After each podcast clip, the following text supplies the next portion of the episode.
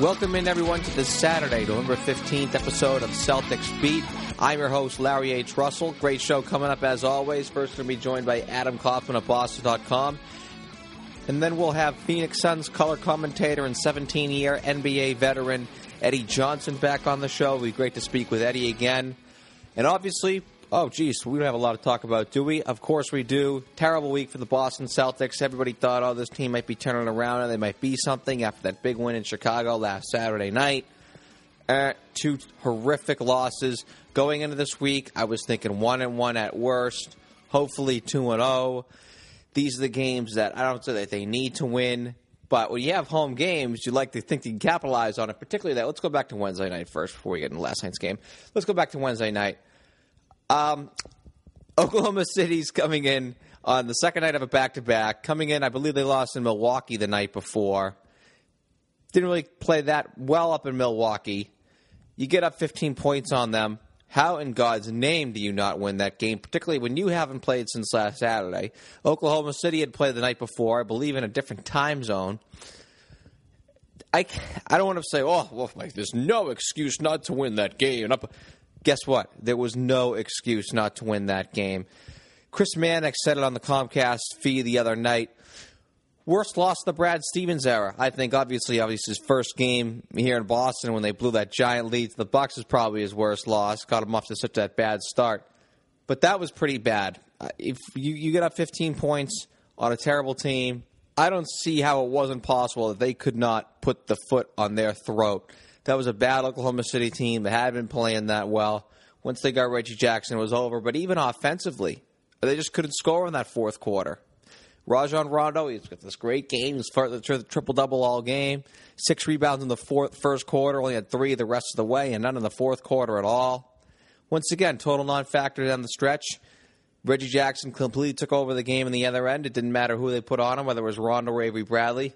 And they ended up losing that game going away. That was a very deflating loss. And so then you think going to last night, that loss would really tick them off. They did. They came out. They played a very energetic game. They they played well for three and a fifth of a quarter. And sure enough, here we go again. The offense just falls apart. Rajon Rondo complete, becomes a completely different player in the fourth quarter than he was in the first, second, or third. And the team can't score a basket. They scored 20 points. They couldn't really score at all at the end of the game when it got close, and Cleveland was making that run. And then, of course, they couldn't make stops in the defensive end. You give up 122 points, you're likely going to lose a game anyways. But I think that's the dominating issue for this team right now. That is going forward, these blown leads. Sean Grande tweeted last night this team has had 19 point, 18 point leads in the Brad Stevens era. They've lost six of those leads. And that doesn't include the 15 point games they've lost. They've lost plenty of those. They lost one back there on Wednesday. They lost one to Toronto earlier in the year themselves. They nearly blew that game against the Chicago Bulls, for goodness sake. Who is this on, though? Is it on Stevens, as the team has blown a ton of games under his watch? Or is it on Rondo? I've written about this for years. I wrote, wrote about this back during the 2012 season. Biggest question regarding Rondo. Terrible player at the end of games. Horrible. Go back, look at all the columns that I've written. Go to 82games.com. Look at over the years. It's crunch time statistics, which is team within five points on any on any side of it for the last five minutes of the game. He's an atrocious player across the board in that situation. Do you want that guy as the main point of your team? Do you want that guy as the focal point of your offense? He's got the ball for three and a half quarters, but then he plays a, different way for that final half quarter. That throws the offense out of sync. And that's why this team's not been blowing leads just under Brad Stevens. You go all the way back to 2010. That's when these blown leads started. That's when they exactly when they started. As soon as Rondo became the dominant ball handler on offense. 2008, 2009, they were running the offense through Garnett, or at least they were running it through the high post. They were doing Paul Pierce isolation plays. Rondo had his touches too, but he didn't nearly have the usage rate as he had had these last five years. And sure enough, this team has been blowing leads under Brad Stevens. They blew some terrible leads. Does anybody forget Rondo's last game before he tore his ACL, the double overtime loss down in Atlanta in 2013? Celtics were holding what, a 22 23 got, I think it might have been 25 point lead before they blew it in double overtime. That was Rondo's last game. They blew blowing 15 point leads across the board. You go back to 2011, they blew two, a nine point lead in the end of game five, a 12 point lead in game two, and an early 15 point lead in game four, which was the pivotal game in Boston, including at the end of the game when they had a few leads. It's been the issue. It's been the issue now for five years. Rajon Rondo plays one way for three and a half quarters. The whole offense runs one way for three and a half quarters, and it's thrown out of whack that final half quarter if the game's close. And this team, during crunch time, has been horrible. And it's the question moving forward because you got to win close games to win not just a couple games in the NBA. You got to win close games to win the majority of your games in the NBA. That's the difference between this team, as of now, being a 25 win team and maybe a 500 win team. If they weren't learn how to win, as you know, as really as it's the case with almost every terrible team except for maybe Philadelphia and the Lakers, who have no talent whatsoever to speak of. That's the case for every team in the league. Some teams know how to win. They have the better players, of course. But some teams know how to win, some teams don't. Celtics just don't know how to win, and they have the wrong personnel for it. It starts with Rondo at that point guard position. He plays one way for three and a half quarters, and, the, and then for the final quarter, he's a completely different guy, and the offense is thrown totally out of whack.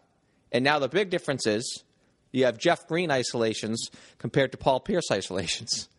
And you know what I think of Jeff Green. I know he's had an okay year this year, nine games in but he's still Jeff Green, and it's still a mediocre player, and a guy who has his own mental issues outright. So he's the last guy who want the ball in his hands in the fourth quarter. But I, I'm worried now, and this is, but I'm not worried because this is what I predicted, and I don't like getting the tweets after every game. See, I told you, you were wrong about the Celtics. They win one game, you're wrong about Evan Turner. Well, Evan Turner's played one good game in a Celtics uniform, one average game last night, and the rest of the game is stunk. Story for another game let's this isn't a game by game thing. That's why Celtics Beat is a weekly show. We look to see this what this team does over the course of the week. We evaluate after the week, and we go from there. We are now about three weeks into the season, two and a half weeks into the season. And so far, it has gone as I've expected it to. This team has fought hard early, just like they did last year 10 and 14 last year, leading the Atlantic Division. This team's fought hard early. They've been they've been at they were one game over 500. They've been at 500. Now they've lost two games. Now they're three and five. Maybe they'll get some wins this week. Phoenix at home is beatable. They got to win Philadelphia. Maybe they'll get back to 500 before they might fall under it again. But as of now, it's going as, as expected. They're fighting hard early, but they're not winning these close games. And not only that, they're actually giving away these close games they've had huge leads in most of these games. When does this team when does it really start to get to them? You know, when does it really start to add up? And then mentally, some of these nut guys go, you know, fall apart. But we saw last year, lost a few close games at home at the end of December. Games in Atlanta, Washington. I think Detroit was another one. They had big leads in these games. They blew it, blew them all. They lost a couple games at the end of the at the end of the month. They went out west. They got waxed, lost every game by 15 points or whatever and the season ended there. Could this become a problem? I mean, could this happen? Could this happen again to this team? Could we be watching the second half of the season, watching this team get bombed every single night on the way to 25 wins? Hate to say it. That, that, that's what I predicted before the season. I, I hope that isn't the case because I want to see all these guys grow. That's the only way they're going to be able to a trade some of these players to get the star player that wh- whoever comes onto the market. Because as we've seen, no team's really going to be giving up a substantial impact player for potential guys. And right now, Sullinger, Olynyk, they're playing great, but they're potential guys solely because, as of now, this team looks like it's nothing more than a 25 win team. Got to make an impact in this league. That's why Klay Thompson was nearly acquired for Kevin Love, because he was helping teams win games. And we'll certainly continue these conversations with both of our guests. All right, so let's bring on Adam Kaufman here from Boston.com. Also, Adam has his own uh, podcast, Celtics at Seven, which is over at WBZ.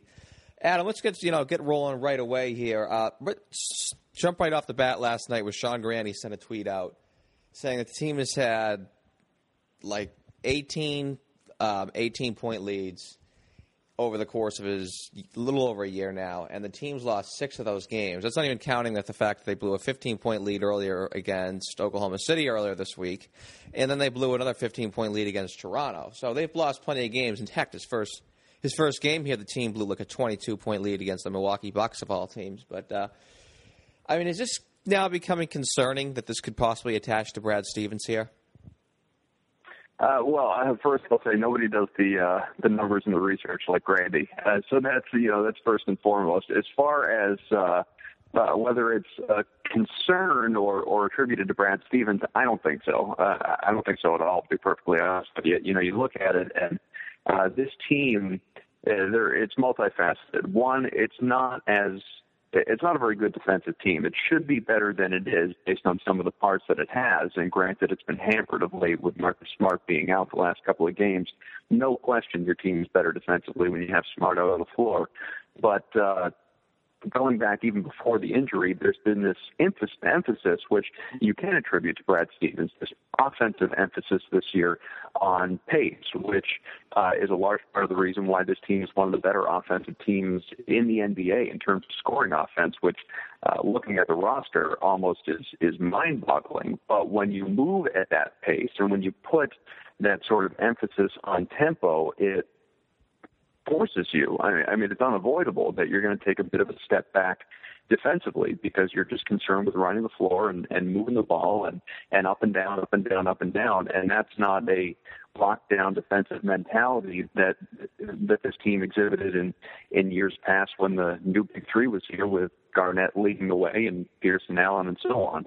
Uh, so the philosophy has changed and as far as attributing it to Stevens, the way I, the reason I say I I don't attach that to him is because in uh, in in the next couple of years, I was actually you mentioned the Celtics seven show. I did that this morning. I had uh, Mike Gorman on, who of course is the voice of Celtics on Comcast Sportsnet. We were talking about that, and I asked him. I said, you know, how do you how do you align the two basically? And what he said is, uh, I look at it and you know, Brad Stevens took on a lot of a lot of pieces when he got here. He hasn't built this team. This isn't his team yet. It's going to take another couple of years to do that. And as he does that, and obviously they're committed to him, he got a six year contract. He's going to bring in guys who have a little bit more of a defensive focus, and he can implement his system in his way. It's it's way too early in my mind to pass any sort of negative judgment on on Brad Stevens. I think he's done a tremendous job. But if you're going to say this team has holes defensively, that's absolutely true. And also, they don't have an interior defender at all. There's no rim protector. This team needs that. You need it to survive in the NBA. I want to get to the defense in a minute because I made a point to bring that up, and we will. But I still want to talk about the fact they've now been blowing, I think, leads at a very unhealthy rate, uh, especially when you lose two big leagues at home. That should really frustrate you. You should be able to come back and – and get one of those games, particularly last night. They they should have won that game against Cleveland last night. But you know, for the last few years, I've always thought that Rajon Rondo has had a big responsibility in this. So you go back, let's go all the way back to 2008 and 2009. This team used to never blow 15 point leads. In Rajon Rondo, that's when he wasn't really, you know, an integral piece of the team. He was a piece of the puzzle. Starting around that 2010 season, the year when Garnett was coming back from his injury, I thought Rondo became more of the dominant ball handler on offense. And I thought, and all of a sudden, starting in that season, the team started blowing leads like crazy. They were ter- became a terrible fourth quarter team. If you recall, Phil Jackson in the 2010 NBA Finals told his guys as the team was blowing a, as the Celtics were blowing a lead at the end of Game Five, he's going, "This is the worst fourth quarter team in the league," and they're showing it. They've been a pretty much a poor fourth quarter team since 2010. This is not just a, a new thing with Brad Stevens. I've always thought Rondo has a lot to do with this because Rondo plays one way for three and a half quarters. He's you know he's got the ball in his hands all the time, but when it comes time to get those tough points at the end of games, and the defense do get a little tighter, and you may need some isolation plays to get some of those you know that, that score some tough points. Rondo becomes almost irrelevant because he doesn't attack the basket, he doesn't shoot well from the outside, and he usually leads it to when it in back in the day it was Paul Pierce and we had the dreaded Paul Pierce isolations, but now it's Jeff Green and the, the offense is still struggling at the end of the fourth. You know, long story short, do you think Rondo playing one way for three and a half quarters and then another way for the final half has an issue to do, has a big problem with this team being as poor in the fourth quarter as they are. Well, I, I do think that he changes his game a little bit uh, toward the end based on the situation. But uh, you know, to go back to your first point about all these 15 point blown leads, that's not desirable. It's not something you want to do. You say that you know the Celtics shouldn't be doing it. You know, I would argue that uh, no NBA team should be, or, or basketball team should be routinely blowing uh, double digit leads, especially in the fourth quarter. That's you know that that should be a given. And has there been an uncomfortable trend of it lately? Yes, we're we're in agreement on that. But as far as Rondo goes, you know, I think he kind of hit the nail on the head in that he's. Danny Ainge was talking at the end of last season, and over the course of uh, the off season, talking about rebuilding this team, or as he's put it, building toward a championship. He doesn't like to view the team as a rebuilding team. How do you improve this team? What is it missing? What were the two key things it was missing at the end of last year? The interior defender, rim protector, who I mentioned before, and uh, a finisher. This team doesn't have a finisher, and that's something that we've we've seen just in this last, uh, really the last few games. You know, people don't talk about that Chicago game, another game the Celtics led by almost 20 points and very nearly gave away uh, in the fourth quarter. I mean, Aaron Brooks, if anyone's ever heard of him, went off for 19 points in that fourth quarter and almost pulled the Bulls without Derrick Rose all the way back. Celtics could have gone 0 3 this past week as opposed to 1 2 against the Thunder, 19 point lead. Against the uh, Cavaliers, 19 point lead. I think it was 17 entering the fourth quarter, and then just gradually uh, it was worn down by a by a lack of. Uh, of obviously shut down D, but also not having that guy, that scorer who can uh, who can finish things off. And Rondo's not that guy. We saw it last night. Uh, in you know seven seconds left, coming out of a timeout, play drawn up. Now wasn't necessarily for Rondo. Brad Stevens talks about how uh, there was an option for Jeff Green as well, but Rondo had plenty of time. Team down one, doesn't go to the basket, uh, loses his dribble. Time, you know, drains off the clock, and he doesn't get a shot off. That is inexcusable in that situation. But uh, nevertheless, it's uh, the reality of what happened. It's you know Rondo's not a scorer. That's not Rondo's game. He is uh, he's capable, but he's a distributor. He 16 assists through three quarters last night. He's got to feed the ball to somebody. This team doesn't have a Carmelo Anthony or a guy who's going to be in the the top 10, top 15, top 20, even in in scoring in the NBA. So it has to deal with with what it has right now. But see, I think even going forward, even if you did give Rondo Carmelo Anthony, I still think it'd be a huge issue because my point has always been the guy plays one way for three and a half quarters, and because he plays one way, he's the point guard, the whole team plays that one way, then the offense completely changes for that final half a quarter. And that's why you've seen this become such a terrible trend, not just with Stevens, but as I mentioned, really going all the way back to that 2010 team when Rondo started to become pretty much the focal point of the offense we were talking about the defense earlier. I, that we definitely got to get to that. You know, there was a lot of talk going into the season, especially from Avery Bradley, saying that we're going to be one of the best defensive teams in the league. Who cares that we don't have a rim protector? We're not going to let him get to the rim anyways because we've got myself, being Bradley, Marcus Smart, and Rajon Rondo. Uh, hasn't really worked out. The Celtics are pretty much uh, one of the worst defensive teams in the NBA. Is it really that simple? Is it really they don't have a center, and that's the reason why they're this bad defensively?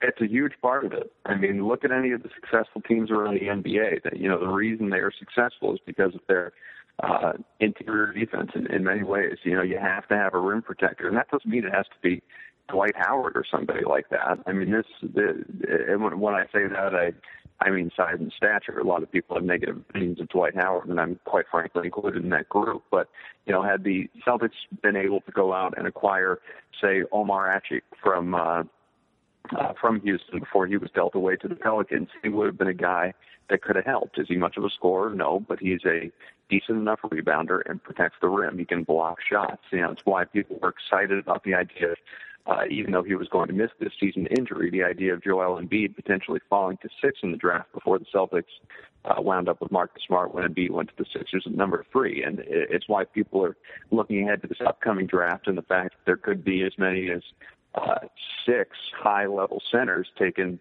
in uh, in the front half or throughout the first round. Uh, this team needs size. It has good guard play, both offensively and defensively, in terms of what it needs to be.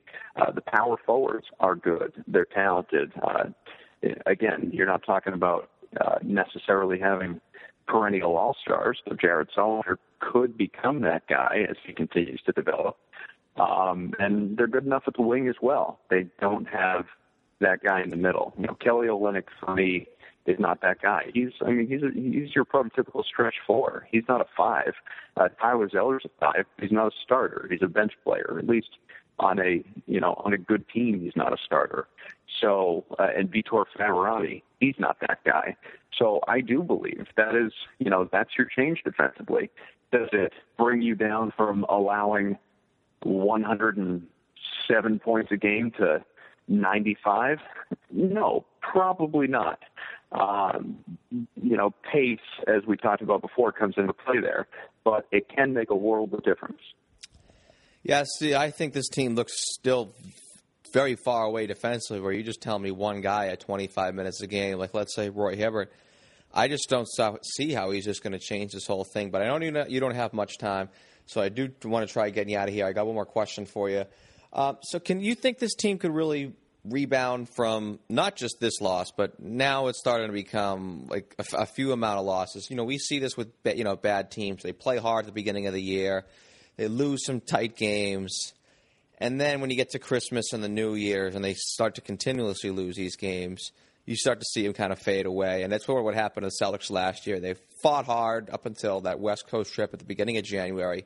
They got smoked out there, and then that was it. The season was pretty much done. Do you see that the season kind of heading down the same path, or do you think this team is, is could break through here?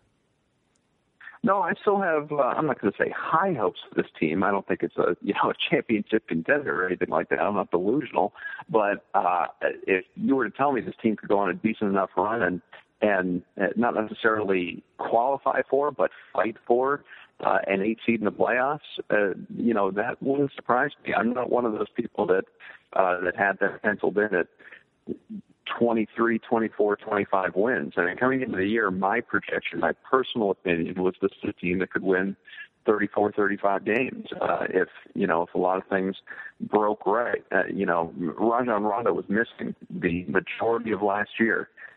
If he's not traded this year, and you have a healthy Rondo for a full season, uh, you're going to tell me that's not a 10 win improvement? Well, most people would say that.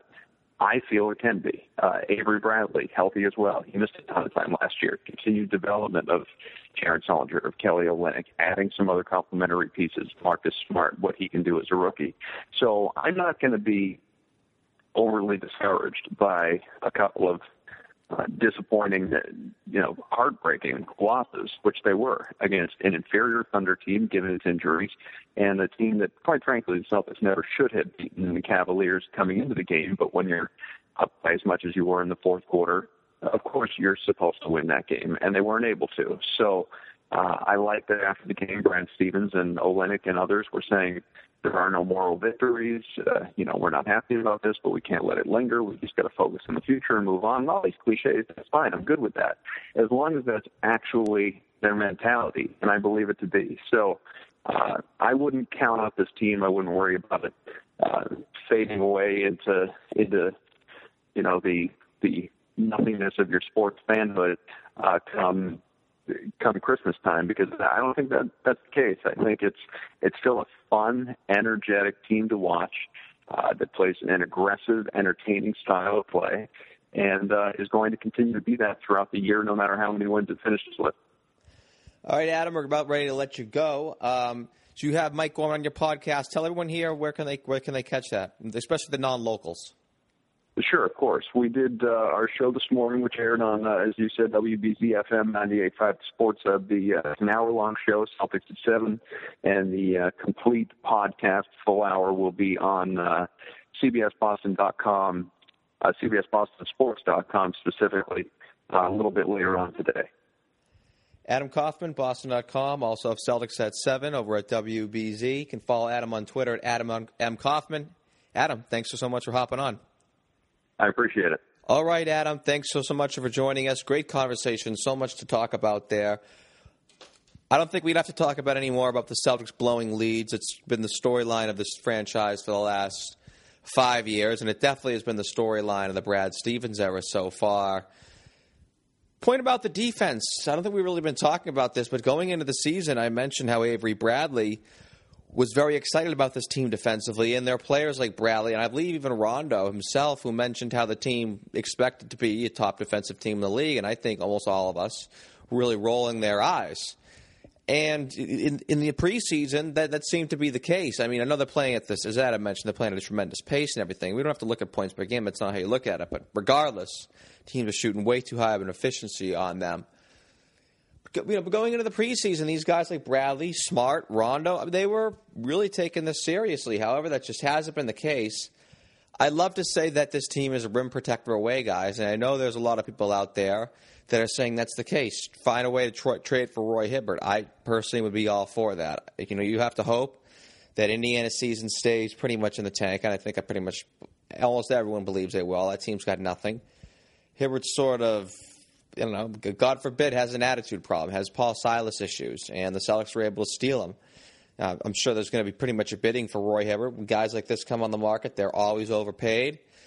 But that's what they got to do. This team, I think, I sit back and I think about it and I say, now what would, what would be the case? What does this team really need? Obviously, they do need the superstar player. Every, every team that wants to compete for a championship needs that. But right now, that guy not only isn't on the market, I don't see that guy being on the market for the foreseeable future. I guess Durant's going to be the big name, but it looks like it's only between pretty much D.C. and Oklahoma City right there.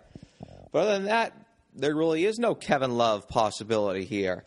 I know LaMarcus Aldridge's name. He's not the guy, I don't think especially LaMarcus, LaMarcus Aldridge approaching 30, approaching playing in the year in the NBA now for 10 years. So I think it's probably best to probably build this team at a cheaper rate and maybe getting a guy like Roy Hibbert for not too many of those draft choices. You don't sell the farm, you leave a lot over. I know Hibbert's almost a max player. Maybe getting a guy like Hibbert, keeping Rondo, and then after that, I don't know, and hoping that team maybe becomes about a 45, 50 if you win team in the Eastern Conference, and then you can build off of that. But I truly don't know. I think it does go back to Rondo myself. This team, the, where they're going, like I, I, I hate, I hate saying this. I'm right now. I'm not flabbergasted. I'm just, I don't know really what road the Celtics take, and I don't think that road is is pretty much there right in front of them. And I think at this point they just need to have as many options on the table. All right, so this probably is going to be the last time we mention a potential Celtics trade target. That's pretty much the storyline of this team until they get good again, hopefully sooner rather than later. But this team is going to go forward. They do have the Phoenix Suns coming in here this week. They should. You like if you looked at this week, I believe they have Phoenix coming in here in Boston on Monday. They go at Philadelphia next Wednesday, and then they play Memphis in Memphis on Friday you definitely like to come out of that with two wins. I mean, you're, you're, looking at that schedule and you're pretty much kind of writing that Memphis game off. You can make the case that Memphis is the best team in the NBA so far. Philadelphia, no excuse to win that. If they if they lose that game, no matter what they do against Phoenix in the day before or the game before, excuse me, no matter what they do against Phoenix, they got to beat Philadelphia, especially with Philadelphia lose by 53 the other night and pretty much being the worst team in the history of the NBA through 10 games. I believe they have a minus 16 point differential. No excuse to lose to Philadelphia. And quite frankly, I believe there's not, I can't say no excuse to lose the Phoenix Suns. Phoenix is a very good team, and we're going to get Eddie Johnson in here in just a moment. However, Phoenix is your third straight home game. You don't lose three straight home games. You don't really lose two straight home games, even if you're a 500 team, which I think should be the goal of the Celtics team. I don't think they're going to be 500. I don't think they're going to be close to anywhere near 500. But for the players on this team, that should be the goal. You really can't lose three straight home games. There's just no excuse for it, especially when you lose two games the way you do. We have two 15 plus point leads, one early, one late. You blow them both you really need to come out guns blazing against Phoenix. Phoenix is a good team, but they're beatable. They're at the end of a long road trip. This is a game the Celtics can win. I don't think they will win, largely because I don't think they're this team. Some people do think they can be competitive this year. I'm not one of them. However, if they are going to be competitive, this is a game they need to win. But let's get someone in here who knows a little about the Phoenix Suns. Let's bring him back in. Eddie Johnson, 17 year NBA veteran, best selling author, author of You Big Dummy just recently published, and also Phoenix Suns color commentator for Fox Sports Arizona. Eddie, welcome back to the show. Hey, my pleasure. Thanks so much for joining us once again. So we talked over the summer. The Suns had that you know great year. They nearly made the playoffs after everybody predicted they'd be one of the worst teams, not only in the league, almost in NBA history. So the expectations from last year, how is that translated from this year? Obviously, I thought that that team sort of used the fact that you know Vegas installed them as like an over under of winning 16 and a half games and they nearly won 50. They used it as motivation last year. How was that translated to this year? Well, I think it's you know they've taken what was successful for them last year and winning 48 games uh, to trying to build on it uh, by going out and signing Isaiah Thomas from the Sacramento Kings, and, and then obviously the draft picks that they use uh, in uh, uh, T.J. Warren uh, who hasn't had a chance to play yet because of a thumb injury, and Tyler Ennis, and then the maturation of Alex Len. So, you know, those things came into play, and obviously they lost Channing Frye to free agency. They pick up Anthony Tolliver, uh, and so you know they're still a, a up-tempo, three-point shooting basketball team. That's what they do, and uh, so far this year they've had some success in in beating some good teams. You mentioned Isaiah Thomas he's been incredible. Um, in fact, he's just gotten much better since Sacramento, and he was one of the best bench players in the league on Sacramento last year. He's really been a standout. Very easy transition. Has he made a guy like Eric Bledsoe or any of the other guards that Phoenix has expendable? Well, I don't know if it's made it expendable. I think it's all a package. Uh, they showed a commitment in Eric Bledsoe by signing him to a long-term contract. So uh, I think they believe that three guards will work in their system, and uh, that's what they're going with. And uh, it's been successful, uh, not playoff successful. That's a goal to get there this year, but uh, all in all, I think you know it, it's it's been proven uh, internally that these three guys can play together, and it's just uh, a maturation process and that we all I'm going to stick with the guards here that now we're talking about them. We are we just mentioned Bledsoe. While Isaiah Thomas has been phenomenal for Phoenix, Bledsoe I've always been a huge fan of him. I can't tell you how many columns I've written where I've said, said for the Celtics to trade either Kevin Garnett for Eric Bledsoe back when he was on the Clippers, or even throwing Rajon Rondo for Eric Bledsoe out there. But he's actually been a bit of a disappointment this year did that contract dispute affect him in any way, or just a slow start, handful of games, sample size? Don't worry about it. He'll play much better in the second half. I, I, I think it's uh, you know it could be a combination of the two. I mean, and I would I would I would be disappointed uh, if he doesn't feel pressure uh, from the contract. He should, uh, but you know I think he's a very talented basketball player. Uh, I think more so than anything, he's trying to adjust to the three guard situation as is all three of them. Tell you the truth, and you know he'll be fine.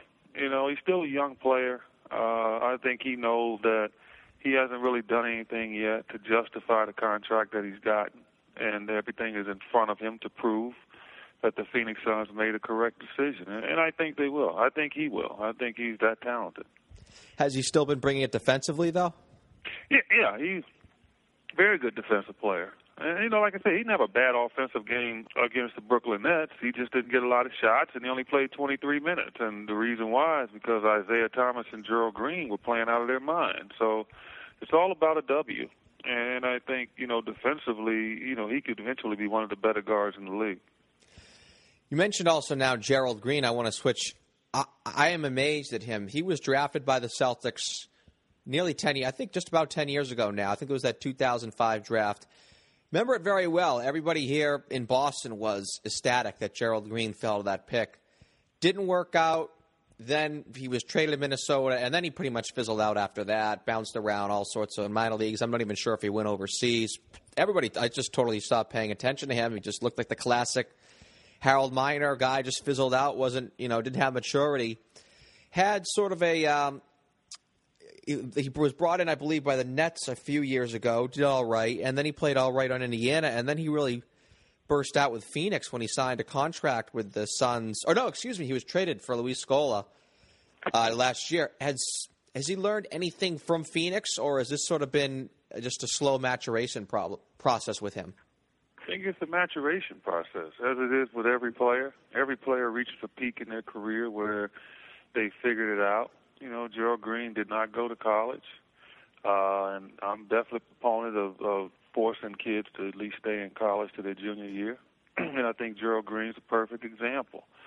Uh, this would probably be what Gerald Green's second year in the NBA if he went the full gamut of going four years to high school. It'd be his third year, four years through high school. Uh, I mean, four years through college, and then uh, three years in the NBA. This would basically be the time where you would think a player would be coming into his own. So, if anything, I think what Gerald Green has found out is he should have gone to four years of college. Uh, and if that had happened, you know, he'd be looked at as an all-star right now because it'd be his third year. But unfortunately, it's his seventh year, and that's what people look at.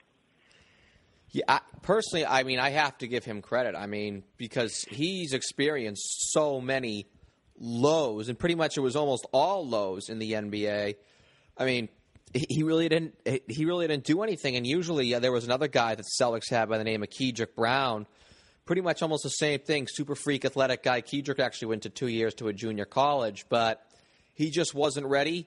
Got the crap kicked out of him for two, three years in the NBA. Got discouraged. It ended up eating his way out of the league, and you never really heard from him again. I mean, Harold Miner was sort of the same way. Was sort of self-anointed you know, just got the crap kicked out of him. And you never really heard of him again. It's incredible that Gerald Green has been pretty much pushed to the bottom of the bottom to the complete abyss. Everybody forgot about Gerald Green by 2008, 2009.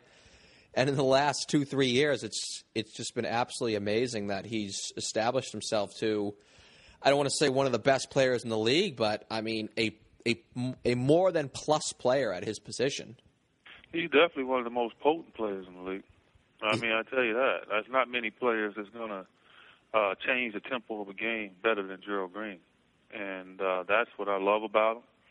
Uh, I think that he's tremendous. His attitude is tremendous. Uh, he has it figured out, and uh, his growth has been just unreal. When you just talk about this basketball team and and where he's come from, and you know, back-to-back games, guy. Not many players in the league can drop 26 and 28 back-to-back games off the bench, and uh, you know that's something that I did for my career I understand it, and that's why I know it's very difficult to do. And uh, so I'm just so interested in uh, how it pans out for him. You had uh, like you didn't you score like 43 or 45 and a half once. Were you starting or was that off the bench? Off the bench.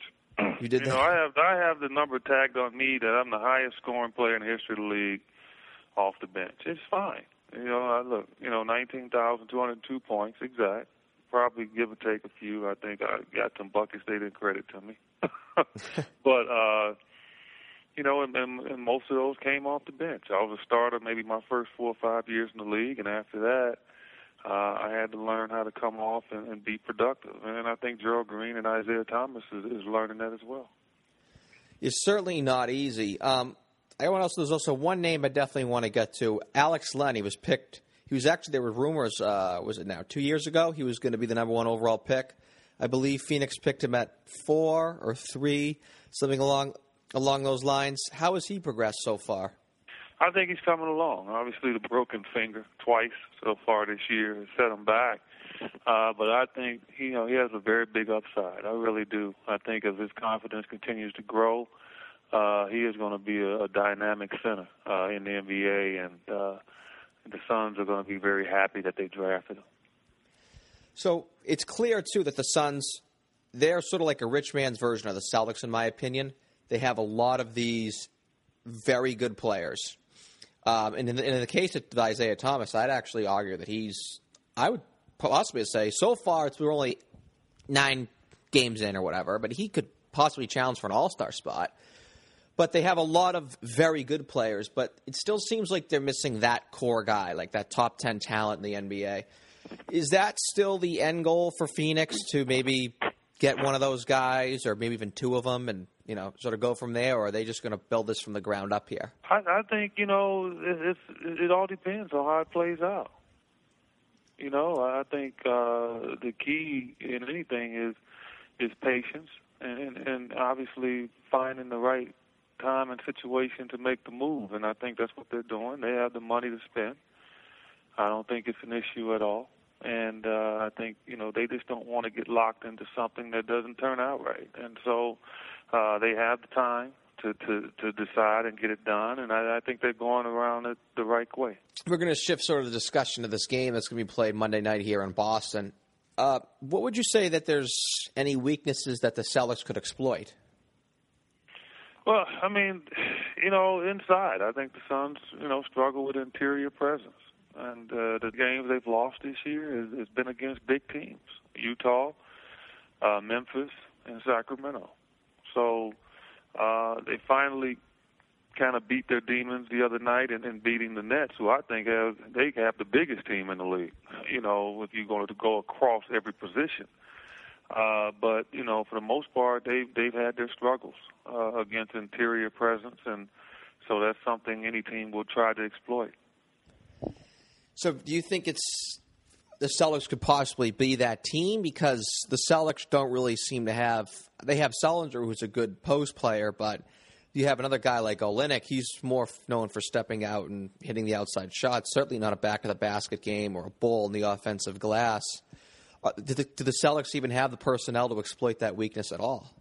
No doubt. I mean, I think, like I said, I think if you attack them in the interior and you're productive, uh, then that's the Suns' Achilles heel. Uh, but it's hard to do it because if you miss a few shots and all of a sudden they're out and running, it kind of changes the tempo of the game. And so that's what I saw against the Nets, who shot 70% in the first half, uh, was getting to the rim at will, and uh, Suns picked it up defensively. All of a sudden, the Nets shots weren't going, uh, and then they just turned the game around. All right, so we've discussed enough about this game, and I think, you know, I, I was this Celtics team has sort of been up and down, up and down, up and down, but odds are, you, you put a gun in my head, I think Phoenix is going to come in here in, in Monday night and take it. But I want to get back to your book. I, I think I read it, finished reading it. Let's see, I had you on in June. I think I must have finished reading it sometime around like end of July. So you mentioned that how there's an issue for these guys going forward. How much pressure do you think will be on Adam Silver to up the minimum age or even the, the uh, overall resume that players need to get into the NBA? Well, it's going to be pressure because the players aren't going to agree to it uh, unless they can get a concession on the other side, and I don't know what that would be. Uh, but you know, I, I'm I'm not. See, I'm, I, I was a player rep for 13 years of my career, so I'm not coming from a, a, a collective bargaining side. Uh, you know, I was a former player. Uh, now I'm an employee of the Phoenix Suns. So uh, I've been on both sides. And so I'm not even putting myself in that situation. Uh, you know, because if I was a player rep, I would be fighting for the age minimum not to be changed. I'm just coming from a common sense part uh, and knowing that what's going to be good for the league and where the league is going and, and, and the issues that I see. And that's why I wrote my book uh, that your listeners can go to Eddie Johnson eight, the numeral eight dot com, and check it out. Uh, I wrote it because I'm just concerned that we're getting too many young kids into the NBA and they're not ready. They're not ready mentally and they're not ready physically, and, and we're definitely seeing uh, these occurrences happen. Uh, just simple mental mistakes off the court, uh, getting in trouble, doing stupid, dumb things, and then on the court, not being able to physically uh, get through 82 games, uh, having major breakdowns uh, physically because their bodies is not just equipped yet to play 82 games, and, and with all the traveling and all the pressures of the NBA. And so, for me, that's what I'm looking at. Uh, I'm not coming from a money standpoint or anything like that. I just know that players today, the great players in college, they don't bring anything with them. Meaning, in the past, you'd have a great college player come into the league, and guess what? He's built up a following in college because he stayed there three years. Now, the players don't bring a following because they haven't been there long enough for anybody to attach to them. And so, I think that's the problem. I think the league and the players would would benefit so much in knowing that they can continue to bring fans to the pro game past what they have and uh, that's just been my argument for the last few years. You know, it's interesting that you mentioned that. I remember reading a column by Jason Whitlock mentioning followings that don't come to the NBA. And that was certainly the case when you had these guys like Ewing from Georgetown uh, going into the NBA, and we can get into all these. You know, we can get into all of it, but I remember reading from Whitlock how college fans now, and I guess it's certainly true, they really don't like the NBA, and he just sort of laughed like, you know, you can't get you can't pay a kid from Duke to follow Jabari Parker and watch an NBA game. I mean, do you think? Do you really think? He wasn't there long enough. How can you attach? I mean, come on. I mean, you, you got to attach yourself to a player, and they didn't win the championship. Now, if they had won the championship, then probably so. But you know, he didn't win a championship, and quite frankly, you know, the way uh, training and the way workouts are set up uh, after a college season, quite frankly, probably only went, and I'm not saying that Jabari Parker did. Maybe he did stay in school. But a lot of these players check out of school in the spring semester because they have to do a lot of the traveling and the workouts to prepare themselves. So really, they're only on that campus. If you're a freshman, one and done, you're on that campus probably three or four months. I mean, who can attach? Who can attach themselves to you with only three or four months on a campus? It's just uh, Uh, it's just so far fetched to me. It's, just unbelievable, and so that's why they don't bring anybody with them, and and so because of it, you know, I think it hurts the game. I actually agree with you 100%. I, and I specifically, this now this Whitlock column is just resonating in me, and I remember reading it now six or seven months ago. And I, I agree, you're completely right because you mentioned how yes they bring fans with them. They're huge college followings. And we also too get exposed to them you know far earlier. I mean we knew tim duncan three four uh, about not three or four he really he was a late bloomer.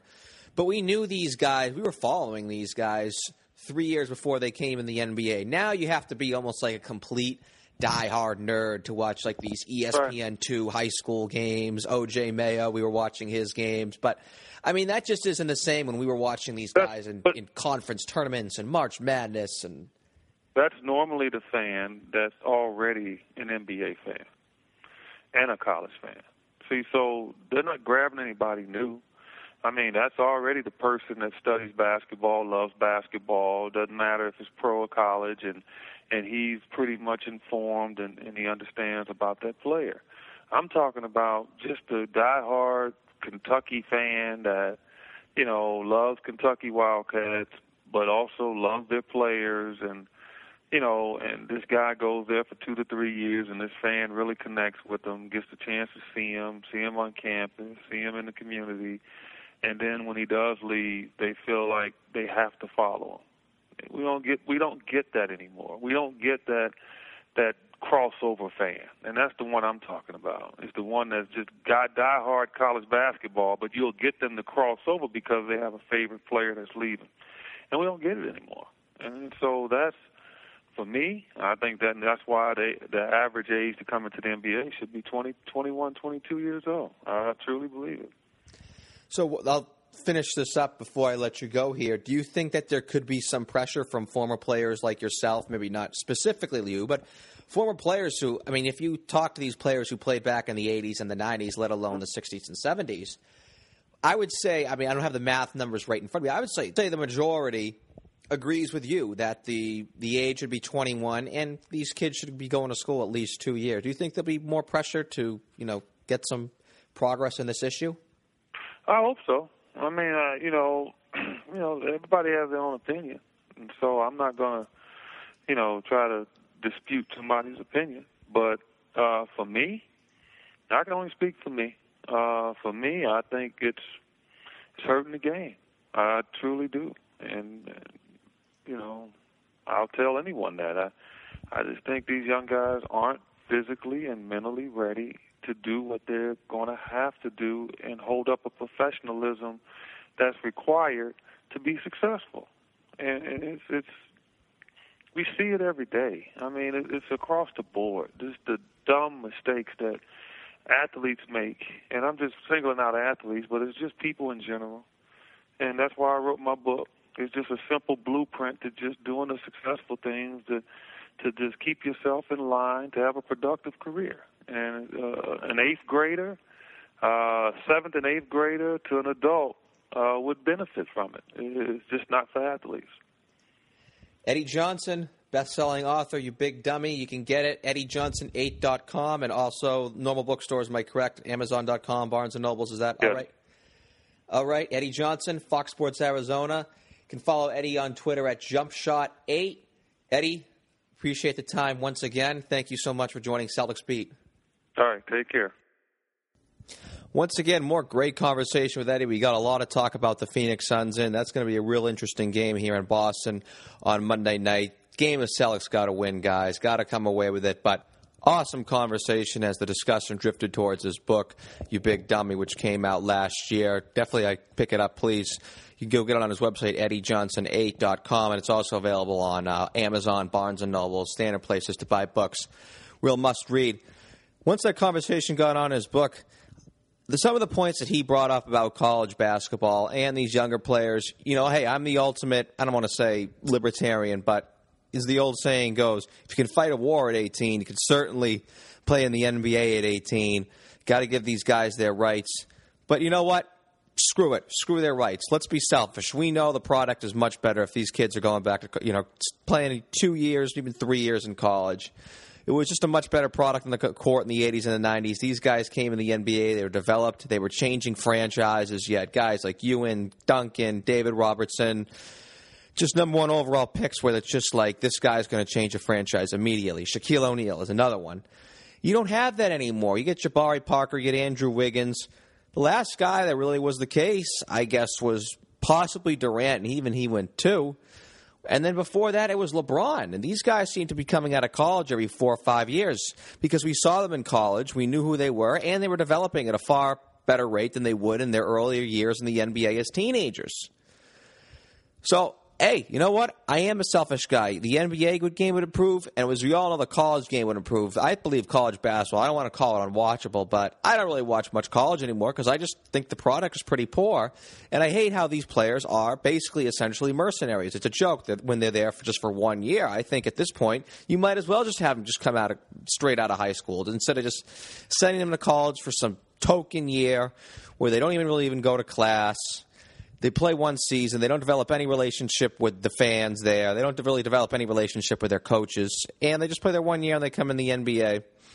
I agree. Make it two to three years, preferably three years. The college game would be better. The NBA game would be much better, and the NBA would get that average college fan back, which they've lost over the last 15 years. I mentioned the Jason Whitlock column. Eddie Johnson brought it up too. That these guys don't bring their fans with them. The only fans that they have are the diehard fans that watch the NBA anyways. Nationwide, you look at the Midwest, they don't really don't care about the NBA. You look down at the South Coast, same thing. ACC, basketball country. North Carolina could care less about the NBA there. If these guys were in college, they were developing relationships with their fan bases, with their fellow classmates, they'd follow them to the NBA, and you have a bigger base of NBA fans will really only make sense business wise. I think Adam Silver is going to push it. I really like what Adam Silver's been doing so far. He seems to be very pragmatic. He seems to be very progressive. He's on the cutting edge. Obviously, he's got this thing coming out now, really pushing to legalize sports betting. I love it. It's got nothing to do with bringing trashy people in a certain area. It's complete nonsense. It's all just fear mongering. We know the reason why. Whole other show for a whole other day, but Silver, pragmatic. This guy's not a dinosaur. We could go on about this on all day, but there's a lot of talk about the NBA, around the NBA in five. Let's do this. Kevin Garnett tells Adrian Wojnarowski of Yahoo Sports that he's interested in buying the Minnesota Timberwolves at the end of his career. No surprise here at all, especially if you listen to listening to the past shows of Celtics Beat. I had Ian Eagle on one of the times we've discussed. He thought that all along Garnett may stay in the, in the Brooklyn Nets organization. God forbid, get along in, in some role in some management or even ownership. Garnett's a businessman, guys. If you don't know, he actually owns part of a soccer team. It's owned by a part owner of the Boston Celtics, Jimmy Pallotta. I believe it's AS Roma over there in Italy. I believe Garnett's got a stake in that himself. Been a businessman. People forget all the money this guy's made in his career. He signed two record-breaking NBA contracts. His last extension's been paying him 12 million for the last three years in the twilight of his career. Who knows? He may squeak another year out of it after at the end of his career. Will be paid more millions of dollars. He's made over $320 million in his career. And then he has even more money through endorsements Garnett's got it. We all know he's not someone who's going out there partying that money away. I, I believe it. I believe he's been saving up for years and years, and uh, I do believe that Kevin Garnett, maybe he won't be the majority owner of the Timberwolves, but he'll have some ownership stake. Guys want it that bad, they'll get it. Derrick Rose coming up lame again. He's got a, now pulled hamstring. It's this case now where when you have so many injuries, you begin to compensate it. And when you begin to compensate for all these injuries with your body, you start injuring other parts of your body. So now you're seeing now bad ankles, bad hamstrings. I said it before the season. I hate to say it. I think Derrick Rose, it's all done. When you start missing multiple seasons with injuries, you, you just can't really make up for it. It's one thing to miss, you know, the rest of the season or even a full year, but when you start missing back-to-back years, you just begin to lose it. If, case in point, Anthony Hardaway it's starting to look like Derrick Rose is going to be that guy. But another thing, we're going to stay on the topic of Derrick Rose here. He already mentioned how he was worried about life after basketball and doesn't really want to play on some of these hamstring injuries because he doesn't want to be a cripple at meetings or graduations for his kids. Derrick, I feel you to an extent, but you're not the rest of us. We're not being paid $20 million, $18 million by the Chicago Bulls and another $20 million by Adidas. They want you out there on the court. They want you out there on the court. And the fans that are buying all of your crap want you out there on the court. You're a little different than the average man to be worrying about maybe walking with a limp when you're 45 years old. Kevin Love, already been rumors of him opting out and heading back to Los Angeles here we go again. I think that's complete nonsense. That was that came up when the Cavaliers were what three and three the other day, and the Cavaliers aren't. You know, didn't get off the start everyone thought they would.